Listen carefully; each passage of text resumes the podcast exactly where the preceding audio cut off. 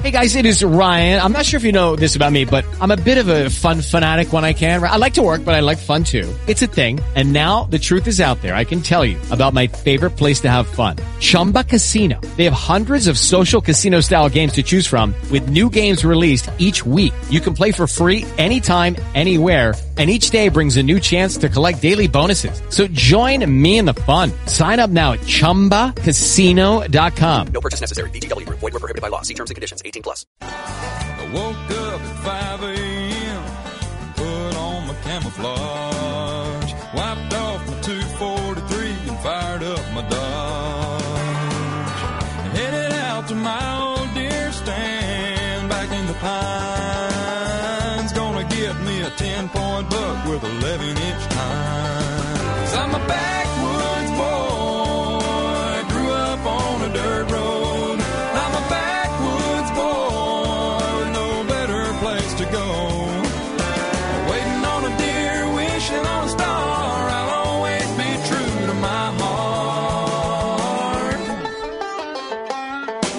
I'm a backwoods boy.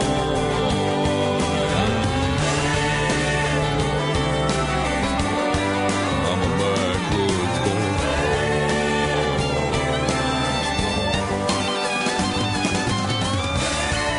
And welcome aboard for hour number two of Jim Strader Outdoors. We're doing open lines in the second portion of the program. The numbers to call in 571 8484 or 1 800 444 8484. We got John on hold, and Gary, we were visiting with you before the break, and you were talking about what I call slop from the distilleries. Is that correct? Yeah, that's correct. They uh, like Jim Beam Distillery and uh, all the other distilleries uh, give it out to people to cattle and stuff with. And how does that? Will that affect? I, I, like I said, I feed about these seventy-five to hundred deer a year. And uh, how will that affect? Will that affect them the same way? Would it uh, would it be bad for them to give it to them or what? You're asking if, if deer could eat it? Yeah, I know cattle can. Well, I, I believe so. That's that's a great question for the folks at Fish and Wildlife, or perhaps from folks who uh, raise deer for meat and what have you. Uh, I don't think it's against law. pardon me. to feed it. It ain't against the law to feed it to them. Uh, no, sir. And I didn't know if it would hurt them in any way. I'm probably not the person to answer that. You uh, check with the biologists up at Fish and Wildlife. Off the top of my head, I do not think it would uh, hurt them because uh, they are ruminants Yeah, as well, ballers, corn in it, sir. syrup, and everything else in it. They would love. Yes, sir. I'm aware of that. Give them a call. They'll be glad to tell you that. Okay, I enjoy listening to your song show. I kind of listen to it every week. I ain't been listening to it about two months, but keep up the good job. I mean, you're doing a real good job. Thank you, Mark. I really do appreciate that. Let's go to John, who's been on hold. We got Mark and Joe right after you. Hey, John, how are you tonight? I'm doing good, Jim. You? I'm doing very well, thank you. I have a question about martins. I had a, a pair of them earlier in the summer, and I guess their babies have done hatched, and uh, they're gone now. Are they? Are they, they leave now at this time of the year, or what? No, they'll stay here and feed uh, for some time, and then they'll migrate in the fall. They tend to disperse a bit after the nesting process, and they get their young out of the nest. But uh, they usually will turn there to roost. Have you not seen them roosting there since? No, haven't seen them at all. Are there starlings or, or English sparrows that took over those nest sites after they got their babies off? Do you know? I don't see nothing flying on them at all. We're going to have to check them and clean them out, I guess. But Yes, that's what I would recommend. That uh, if nothing else, uh, you provided them a great nursery for this year, and by cleaning it out and getting it ready for the next go around, they'll be more than willing to repeat the process. It's an amazing thing the way they know how to return to those sites and utilize them. it's pretty neat. But they're they were pretty aggressive. I'd get out there just a little bit out there in the yard, and they'd dive down at me and carry on. It's funny. I They're, love to watch them fly. they're they're a neat bird. They really are. Yeah. Well, you take care. Yes, sir. Thank you, sir. Before we go to Mark and Joe, I do have some information. Uh, one of my consultants with the bourbon industry texted me and, and said that distillery stillage uh, needs additives to make it palatable for deer and other wildlife. It runs about 30% protein. I don't know what those additives are, but uh, that's a word to the wise that's being passed along to me. So I thought it, I'd put that out there in regard to the previous caller that asked about that. Let's go to Mark, who's been on hold. Hey, Mark, how are you? Hey, Jim, how you doing? I'm doing fine, sir. Good. Hey, um, last week I was over in southern Indiana, there in Georgetown, there, and uh, had a doe walk out in front of the road in rain, and then she got there, turned around, and there was three fawns that walked out right behind her and uh, all three of them looked pretty healthy. She's a good and, uh, she's a good mammy if she's got three of them up and running. I can tell you that. Yeah, well, they was you know they was you know good size looking, and uh, you know they was right there with us. So um, you know it's a positive thing right there. You bet. So, you bet. Yep. Yep. And that's that's a bit unusual. It's not rare. I won't say it's rare, but it is right. unusual. And and to my point, she has sequestered those young ones in areas where the coyotes or, and what have you didn't get to them and got them up and yeah. running. And once they're up and running for a while, they're they're much more capable of making it to a full life. So she's she's a good mother. There's no doubt. Yeah, yeah, yeah. There's, there's a lot of coyotes over in that area there, though. But you know, uh, but uh, other than that, was it. Hey, I, I do have one other question for you, real quick. All right. And uh, just um, do you know, or maybe any of your listeners out there can send a message in of any um, local uh, indoor archery ranges that are open or running right now? Well, uh, Bardstown Mills has a range. Okay. And, and, it's an excellent one, I might add, and and they have a range over in uh, Corydon, Indiana. At, okay. At, at Gun right. at Gun World. Okay. All right. Well, I appreciate that very much. Yes, sir. Those are both first class indoor ranges, and look them up. I think you'll like what you see there. Let's go to uh, Joe, who's been on hold. Hey, Joe. Hi, Jim. Listen, uh, in regards to that warehouse fire, and this may be more appropriate for a firefighter to answer this, but I was just curious. Do you think it would be more advisable to let those fires burn rather than try to put them out? Because if they burn, they, you, that stuff's going to burn up and maybe not run off. Well, but, I understand where you're coming from, and in a previous life, I was a firefighter. I was at Six's Engine here in Louisville uh, when I was oh, okay. young. When I was a younger man, here's here's the problem. Once okay. those barrels start to explode, and that thing gets for lack of a word, better word, cataclysmic. You know, it, it's got a life of its own. And honestly, a lot of the chemicals that can be applied to that river of burning whiskey, if you will, um, are are just as harmful, if not more so, than the the uh, actual bourbon and its effects upon the water. So it, it's a kind of a it's just problematic. I'll, I'll put that way. Now, if they're there early enough to get a hold of it before it gets to that super explosive stage, uh, those firefighters in those areas around the distilleries do have the proper chemicals and training to mitigate it as best they possibly can. And, and uh, but I, I will tell you that is when that when that call comes into a firehouse, they know they're up against it when they leave the station. It's it's oh, bad. I don't doubt it. It's bad. I mean, it's going to be a rough and very very dangerous day.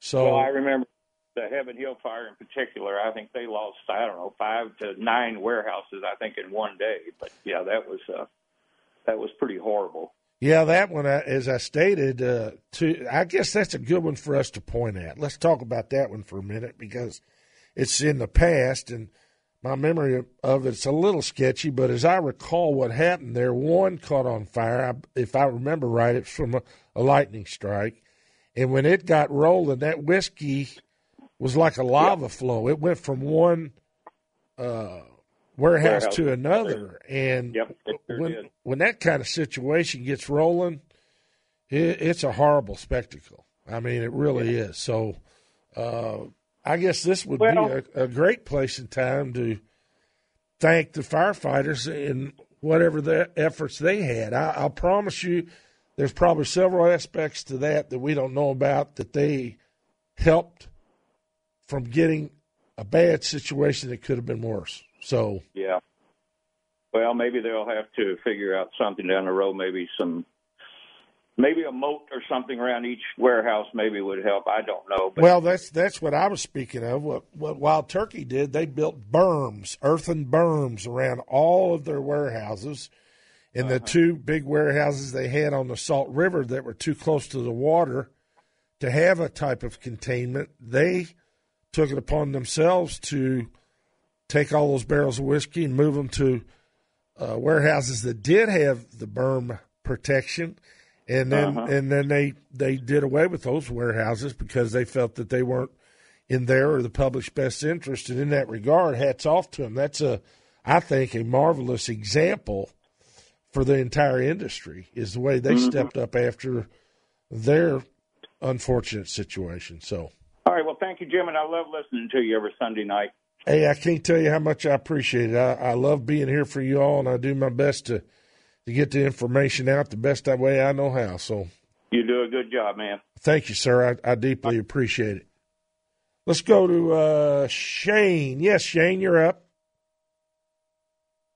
program. I've got uh, two quick questions for you. Uh, one, any idea other than just purely arbitrary why Kentucky puts a minimum for elk at 270 when the most popular cartridge in the country, of course, six and a half Creedmoor, seems to work in uh, just fine in all sorts of other elk states. And then second is more of a, a FYI for your audience. Um, Attorney General Beshear has in his office right now an official opinion request from Representative Goforth that asks on what legal basis may any Kentuckian be disarmed at any public location. Of course, the answer to that is that constitutionally, there is nowhere in this state that you may be compelled to be disarmed. You might have to do it openly. But the state legislature and Kentucky Bill of Rights, Article 1, Section 7, clearly is forbidden from legislating on anything other than concealed carry. And of course, why that's important is it would put it would turn on its head the argument that uh, we we have in this state as to how to best protect school children, for example. Uh, this idea that there are the, the legislature can declare gun-free zones at schools, campuses, etc. They don't have that power. But uh, to recap, why 270 minimum, and then the other is just to make people aware that Attorney General Beshear has uh, his office has a, a six-month traditional window to give opinions, and August the 15th is when that that uh, deadline's up. It'll get very interesting, given that he's the Democrat nominee in this election year. Well, Shane, let me take. Uh, I'll, I'll just do them in the order you, you preferred. The 270 uh, requirement came as a result of the commissioners reaching out to folks uh, around the state and their knowledge of, of hunting, and they just decided that 270 was the minimum. It was, um, I guess you got to stop somewhere, and they felt 270 caliber and up was uh, a, a caliber sufficient to take elk. And, and I would have to say the two, 270's up to it, but it's a little on the light side, honestly. Um, as you know, it's all about bullet placement, and done properly. You know, there's smaller calibers that would absolutely kill an elk, but they felt like for the average person to be in the field and harvest an elk, given you know all the parameters, that 270 was a good good caliber to settle upon as the minimum. So, uh, I, I, I guess you could say that was an arbitrary decision, but I'm okay with it. Honestly, I mean, I if someone wants to shoot game with a 6.5 or whatever, have at it. Let deer be your target. uh, you know, you got plenty of opportunity to use the weapon if if you want to. Secondarily, uh, about this uh, attorney general's opinion, I'm not I'm not up to speed on that. Uh, there's all kind of questions about that in my mind immediately, in the constitutionality one way or the other. Honestly, I guess part of what's going to weigh into that is that now we can carry without concealment I'll be interested to see what the Attorney General's office comes up with because that's, I would think, a bit of a hot potato right now. well, exactly, and uh, you know it, it's uh, going to be a situation, and I would encourage all your listeners to look it up. Kentucky Bill of Rights, Article One, Section Seven. It, it's explicit. The legislature may only legislate concerning the concealed carry of firearms. Therefore, uh, and if, if those who may doubt me, just go to the state capitol, and you will see that uh, there are no efforts to restrict the open carry of firearms at the capitol. You would, it, it's proof positive for those who are hoplophobes and, and have a fear of, of firearms that if they could ban the carry of open carry anywhere, they would carry, they would ban it at the state capitol, and they can't. They they know that they legally can't. And so so the the attorney general's going to be faced with issuing an opinion in which he uh, agrees with Representative Goforth that legally no Kentuckian can be compelled to be disarmed anywhere in public, or he's going to be faced with situations saying, "Now who are you going to believe, me or your lying eyes?" So. Well, I, I will tell you, every time I've been up to the legislature and last time I was up there was uh, back during the session. Uh, we were screened for firearms or knives at, at the door. Walk in there openly carrying, and they cannot stop you. Well, I'm not going to be the guy to argue with the state trooper standing there if he tells me I cannot. But we'll we'll get our head around that. I'll be glad to report on that as as the opinion comes out. Shane, I appreciate it. All right, folks, we got to go to break. We got Eric and James on hold. The numbers to reach is 571 8484 or 1 800 444 8484. This break is presented by SMI Marine. Go see them. They got some great deals on all types of used boats, everything from deep V hulls to recreational watercraft, fishing boats. Lots of new boats for sale, and they'll be glad to cure any of the needs you have in the boating field. Go see them. They're good people. Tell them I said, hey, and remember, you never get soaked at SMI Marine. Hey, we're back on Jim Strader Outdoors, and let's go straight to the phones. We got Eric here. You're up, Eric. Jim, I just wanted to uh, voice the opinion that um, I don't know how many more of these uh, uh, distillery company, uh, liquor firm uh, spills it's going to require to get our politicians attuned to the uh, glaring inconsistencies in uh, regulation as a broad topic.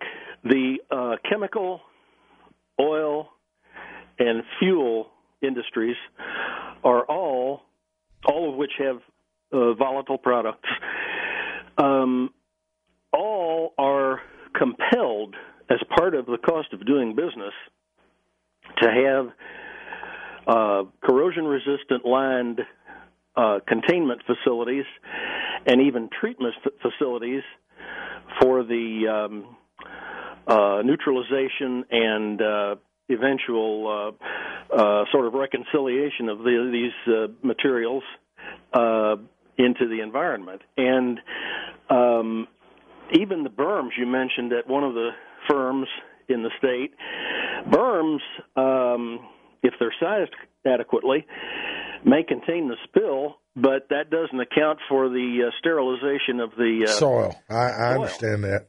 Yeah, uh, but but the uh, see the the consistency to me is, and I don't I don't have a you know a dog in this fight, but um, well, well yeah, you do. You're you're expressing an opinion, so you're right. putting your dog in the fight. I must say. But what I mean is, I'm not. I'm not.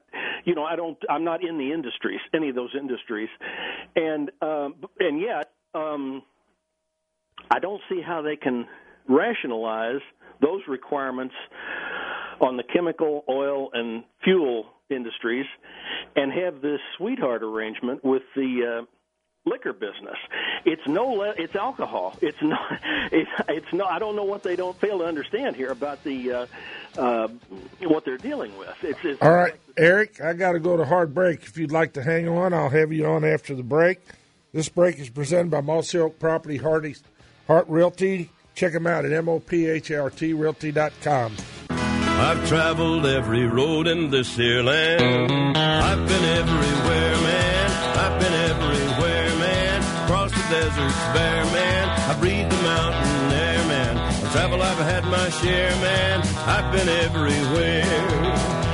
I've been to Reno, Chicago, Fargo, Minnesota, Buffalo, Toronto, Winslow, Sarasota, Wichita, Tulsa, Ottawa, Oklahoma, Tampa, Panama, Mattawa, La Paloma, Bangor, Baltimore, Salvador, Amarillo, Tocopilla, Barranquilla, and Padilla. I'm a killer. I've been everywhere, man. I've been everywhere, man. Across the deserts, bare, man. I hear you, Johnny. That's kind of my credo. At times I do feel the same way. Let's return to Eric, who was gracious enough to stay on hold. Hey, Eric, uh, want to return to your conversation there and some of your points of interest, if I may. Yes, sir. I'm I'm essentially finished. Uh, yeah, we miss uh, Johnny Cash uh, Yeah. as uh, as well.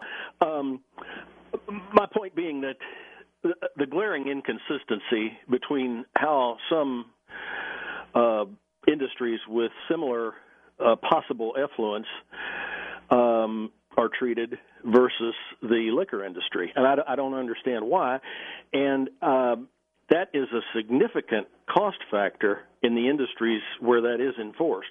It almost reminds me it it, it it's akin to the relationship between Frankfort and um, the horse racing, uh, equine, and uh, gambling industries. They're it, they they get a they get a sweetheart uh, deal that other businesses uh, can't. Uh, begin to imagine to ever uh, be the recipients of.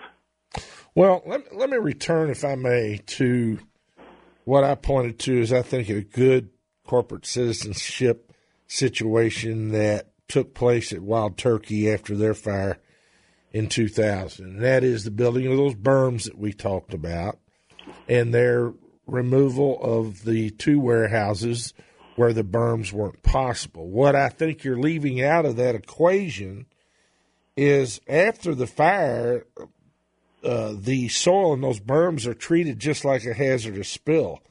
They uh, extract the soil that's been damaged and replace it with with good topsoil. So I understand that. I, understand. Uh, I guess I guess my take on this is I think that is a great model for uh, the other distilleries. It it speaks to their desire to do whatever they can to mitigate um, the results of a fire, and we certainly, I think, should expect that from the industry. Uh, well, but but that is not that's not ruled adjudged adequate in the chemical, oil, and fuel industries. They it isn't a matter of them saying, well, we'll we'll build berms around our storage facilities or plants or whatever, and uh, we'll excavate the uh, material later, the the soil, uh, and replace it and what have you. That's not a that's not an option for them. They have to have containment that is corrosion resistant, treatment for that recovered uh, uh, contained effluent, and um, this is something that is not um, even brought up for the for the liquor industry. And I I, I don't. Well, Eric, let me ask you a question. I'm going to come at this as a fireman. How in the hell are you going to put Berg whiskey into a container? I'm talking about where it's it's it's merely uh, a spill or a continuing spill where a fire has been extinguished, or maybe where a fire didn't even occur. The lightning situation, I agree, is a is a particularly tif- difficult case, but it's a ca- case that the chemical, oil, and and fuel businesses have to deal with as well. But they're forced to have. Um, as I say, uh, reliable, uh, uh, code certified uh, facilities that resist as I say, corrosion and uh, seepage and uh, uh, short circuiting of any of it to get to our natural resources. I, I don't see. I just don't see the the difference with. Liquor, uh, possible liquor effluent. And I, I just my initial question was, how do we, how many more of these do we have to have before somebody, the politician, I blame the politicians more than I do the liquor industry. Uh, it's uh, how many more do we have to have before somebody says, wait a minute, we got to treat this like an oil refinery. Well, I'm on board with you on the need for protection because these types of spills are unacceptable. Uh, the, the the the major kill of our fish and as an ancillary thing, other wildlife like the mussels in the river and what have you are unacceptable. Uh, I'm on board with you on that. And to your point, uh, maybe legislatively something needs to be done. I, I would say, just as a general rule of thumb, that the industry better be smart enough to put those measures in place voluntarily or they'll be held to pay down the road because as I, I, mentioned earlier in the broadcast, we've had five major spills here in the last 20 years, and that's not acceptable. They, they if they're going to utilize our natural resources for their product, they have to protect our natural resources. That's the bottom You're, line. I, I couldn't agree with you more. The Okay. uh, the the the worst outcome will be if voluntary measures are not taken and uh, we have aquatic dead aquatic life piled up at the dam uh, I mean, I mean, a catastrophic, totally beyond the imagination, catastrophic situation. Then you'll get the attention of some legislators, and and they'll over they'll they'll overkill then. Well, as I mentioned, there are lots of legislators in the counties up and down that river that are aware of what happened here, and I would suspect their ears are wide open about the public's astonishment and disgust with what happened. You know, you're talking about 60 some odd miles of river here that took a pretty much a wipeout on fish.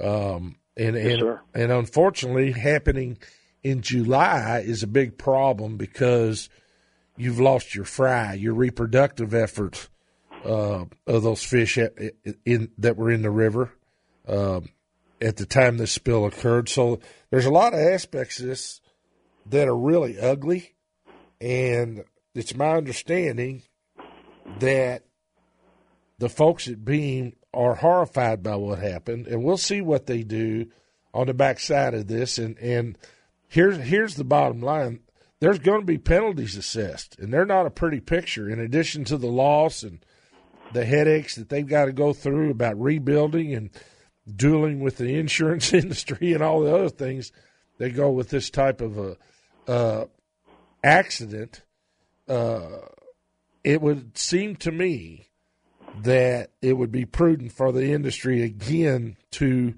adopt standards where it shows total appreciation and awareness that they are making their living off of our resources. That's that's Strader's opinion on it. Okay. Fair enough. All right, Eric. I appreciate your thoughts. All right, let's go to uh, James. Yes, James, you're up. Good evening, Gary, and, and I mean to Jim, and, and thanks for, for taking my, my, my call. Uh, several callers back, you were talking to the issue of the gun carry. My question is, since our neighboring states don't have a gun carry, how do you go about getting a license to carry in those states? Now hang up and listen to you on the air. James, hang on with me. good show. Thank you, James. Can you stay with me? Yes, I can. All right, I would prefer that you do. Okay. There are different restrictions in different states, and I do not have those off the top of my head. Most of the states around us uh, have similar laws, but the, every state's different, and it's in some states you can't even carry in their state border. If you cross into their border, you're in jeopardy. So I couldn't really answer that off the top of my head here on the program tonight. I'm sorry, but that's that's a little bit above my my reach mentally at, at this stage. I'd have to research all our adjacent states to give you an answer, and I don't have that off the top of my head. Okay, would the uh, Kentucky State Police be able to advise me on that? I suspect they would, James, and that's an excellent source, and I'd encourage you to do it. You could also, I am sure, Google the NRA if you're not an NRA member. Uh, you Google the NRA, and they, I think, have information about those type of things available to you. Okay, then that gives me two sources to look at then. Okay, thank you a bunch, Jim. All right, James. Good show. I, I hate to say I don't know, but when I don't know, that's what you're going to get from me. I'm not going to BS my way through anything, certainly. All right, David, uh, you're up. Mr. Strader, good evening, sir. How are you? Hey, Judge, how are you? Good. I'm enjoying your program. Thank you, sir. So, where would you rank this uh, this bourbon spill in in terms of uh, totality with compared to other ones you know about? Uh, this one's a doozy, if you will, a, a bad doozy.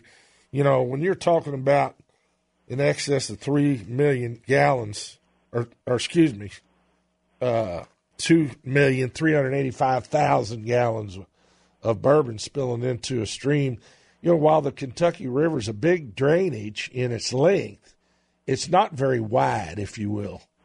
Right. Uh, you know, you can shoot an arrow across it easily in most places with a compound bow, and it, because of that, when you dump that much in there, and it it travels, it, it traveled in what they call a plume, and and to the commissioner's educational point about that, it wasn't the alcohol per se that killed the fish. It it's the creation of that anaerobic environment, and the carbon feeds uh, these microscope microscopic uh, algae and what have you that cause an oxygen reversal. So Right. when that happens, it's lights out for the fish. I mean, It takes me to another point. You, you talked about the you know, the horrible loss of the fish and the mussels and the other uh, uh, aquatic life, but what about the the, the grasses and and so forth in the rivers and along the banks where these creatures, uh, you know, God's gifts to this to to, to mankind. What, what about the losses of the aquatic uh, vegetation and what have you. vegetation? Yeah. I I kind of suspect that most of that will bounce back. Reason being, there was enough current flow to take this plume that was approximately 23 miles in length, if you can imagine that. Uh, that flowed down that river. It it it flowed and- came through there fairly rapidly, if you will. Uh, I can give you an example. I was up there doing my own assessments about three days after the spill because I wanted to get my head around it. And it was amazing to me how many fish had already flushed out into the Ohio. Um, I, I didn't see what I, you know, expected to see.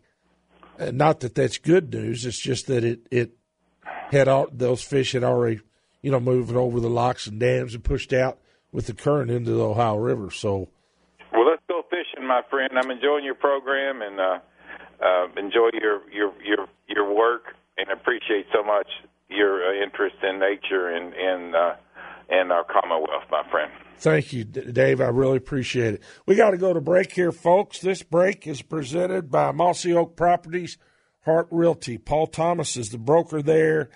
He's a seasoned outdoorsman. He loves to hunt and fish himself. He specializes in wildlife properties, vacation properties, and farms. Got a bunch of them in inventory and will be glad to list your property like that. Again, it's Paul Thomas. Check him out at M-O-P-H-A-R-T realty.com. And we're back on Jim Strader Outdoors. I'm going to go straight to the phones. Let's go to Ed. Ed, it says you have a rebuttal. I think I might know about what you want to talk about, but go ahead.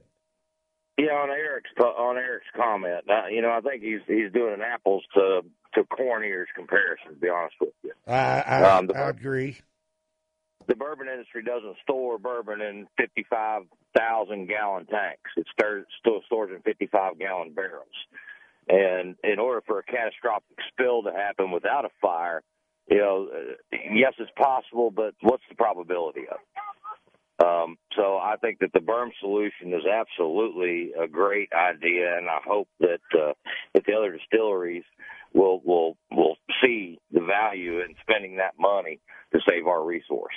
Well, Ed, to your point, uh, and you're spot on here. You know, there just isn't any comparison between hydrocarbons and alcohol. Um, no. I, I guess the most important thing I could point to on that is you can't enclose a bourbon warehouse like you would do with petroleum because the to mature for the whiskey to mature the barrels have to breathe. Uh, well, and and ultimately, when you're com- trying to make that comparison, hydrocarbons will not dilute in water. Alcohol will. it's a universal solvent, much like water. So um, I just think it's disingenuous to compare the two. Well, and but I will say this to Eric's point: he's looking for better Uh, protection for the environment, and I'm all over that all day long. Yeah, and I'm sure all we can we can all agree on that. And I, I, I hope that as a result of what has happened here, the industry takes it upon itself to do things to stop this from happening because it is an unacceptable result. However, accidents do happen. I mean, they. They do. I guess what we need to learn by history and the fact we've had several of these in the last 20 years is okay, they're going to happen. Now, what do we do to stop to minim- minimize the damage. Absolutely. What do we do to stop it from destroying our wildlife and our fisheries? So, well, and, and we have enough sportsmen in the state as well as listeners to this show that all it takes is a couple of phone calls to their to their corporate offices and say, "Hey, what are you going to do to stop this from happening?" And I think that'll go a lot a lot lo- lot quicker and a lot longer to that end than it will be to try to legislate or regulate it in place. Uh, good point, Ed. I appreciate the call. Let's go to Jim real quick. Jim, I got a minute.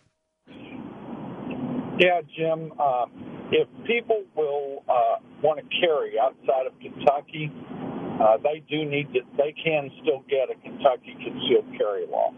Illinois is the only surrounding state that does not have uh, does not allow concealed carry. Okay. Uh, when you travel through Illinois, you have to put your gun in a locked case, and they prefer that it be in a trunk away from the bullets, that they're separate. Uh, the problem with that is a lot of people don't have trunks anymore. uh, Jim, I, I've got to go to break here, partner. Okay. I, I appreciate the information very much. Folks, uh, it was great to be with you tonight. I felt it was necessary to give you a fleshed out version of what's happened with the spill. Again, thanks very much to Commissioner Rich Storm for keeping us abreast of what they've done so far. We'll be looking forward to hearing from the agency about uh, what we can do to replenish the stocks in the river. God bless everybody. Judy was boring. Hello. Then Judy discovered ChumbaCasino.com. It's my little escape. Now Judy's the life of the party. Oh, baby, Mama's bringing home the bacon. Whoa, take it easy, Judy. The Chumba life is for everybody. So go to ChumbaCasino.com and play over 100 casino style games. Join today and play for free for your chance to redeem some serious prizes. ChumbaCasino.com. No purchase necessary. Void where prohibited by law. 18 plus terms and conditions apply. See website for details.